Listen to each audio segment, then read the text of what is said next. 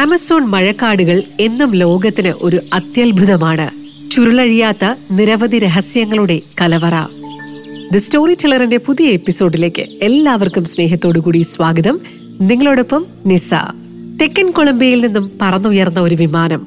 ആ വിമാനം പതിച്ചത് പക്ഷേ ആമസോൺ കാട്ടിലേക്കായിരുന്നു. സെസ്ന എന്ന വിമാനമായിരുന്നു അത്.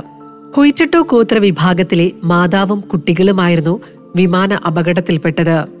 പൈലറ്റ് അടക്കം അവർ ഏഴു പേരുണ്ടായിരുന്നു. ബാക്കിയായ നാല് കുട്ടികൾക്ക് വേണ്ടിയായിരുന്നു ലോകം മുഴുവൻ കാത്തിരുന്നത്. അതും നീണ്ട നാൽപ്പത് ദിവസങ്ങൾ. വെള്ളക്കുപ്പിയും കാൽപ്പാടുകളും കണ്ടെത്തിയതോടുകൂടിയാണ് കുട്ടികൾ ജീവനോടെ ഉണ്ടെന്ന പ്രതീക്ഷ ഉണ്ടായത്.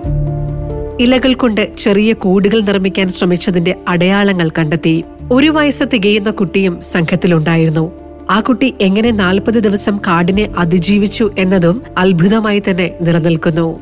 കപ്പപ്പൊടിയും പിന്നെ കാട്ടുപഴങ്ങളും. ഇതായിരുന്നു ഈ കുട്ടികളെ ഇത്രയും ദിവസം നിലനിർത്തിയ ഭക്ഷണം. കുട്ടികളിൽ ഏറ്റവും മൂത്തവളായ പതിമൂന്നുകാരിയായിരുന്നു ഈ കഥയിലെ ഹീറോ. അവൾ കരുത്ത് കാട്ടി. ഇളയവർക്ക് കരുതൽ നൽകി.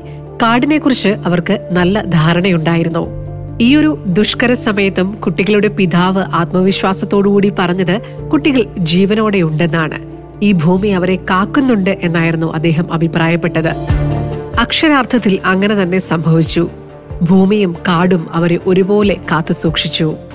കുട്ടികളെ തിരഞ്ഞ് ഇറങ്ങിയതും ഒരു വലിയ ദൗത്യം തന്നെയായിരുന്നു.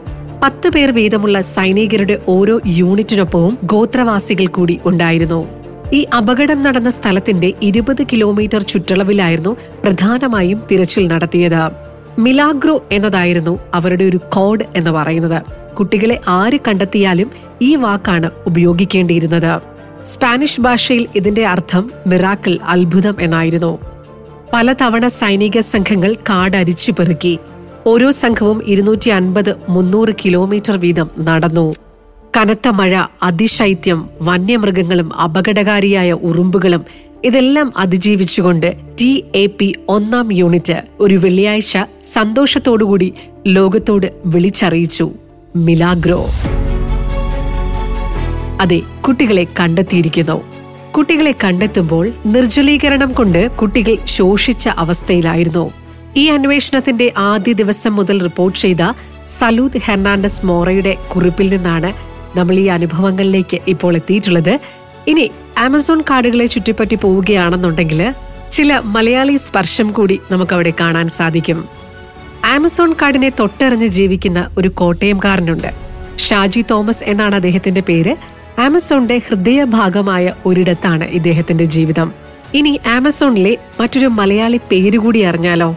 റിവർ ഹംസ എന്നൊരു ഭൂഗർഭ നദിയുണ്ട് ആമസോണിൽ. അതിനു പിന്നിലും ഒരു മലയാളി സാന്നിധ്യമുണ്ട്. ആമസോണിനോട് ഏതാണ്ട് നാല് കിലോമീറ്റർ താഴെയായി ഒഴുകുന്ന ഒരു ഭൂഗർഭ ജലപാതമാണിത്.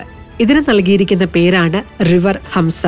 അതിന്റെ പിന്നിലെ കാരണം ഒരു മലയാളി തന്നെയാണ് വലിയ മണത്താൽ ഹംസ. അദ്ദേഹത്തിന്റെ നേതൃത്വത്തിലുള്ള സംഘമാണ് ഈ ഭൂഗർഭ നദി കണ്ടെത്തിയത്. ഇങ്ങനെ എത്രയെത്ര അറിയാ കഥകളാകും ആമസോൺ മഴക്കാടുകളെ ചുറ്റിപ്പറ്റിയുണ്ടാവുക. എക്കാലത്തും ആമസോൺ മഴക്കാടുകൾ ലോകത്തിന് ഒരു മിലാഗ്രോ തന്നെയാണ്. ഒരത്യത്ഭുതമാണ്.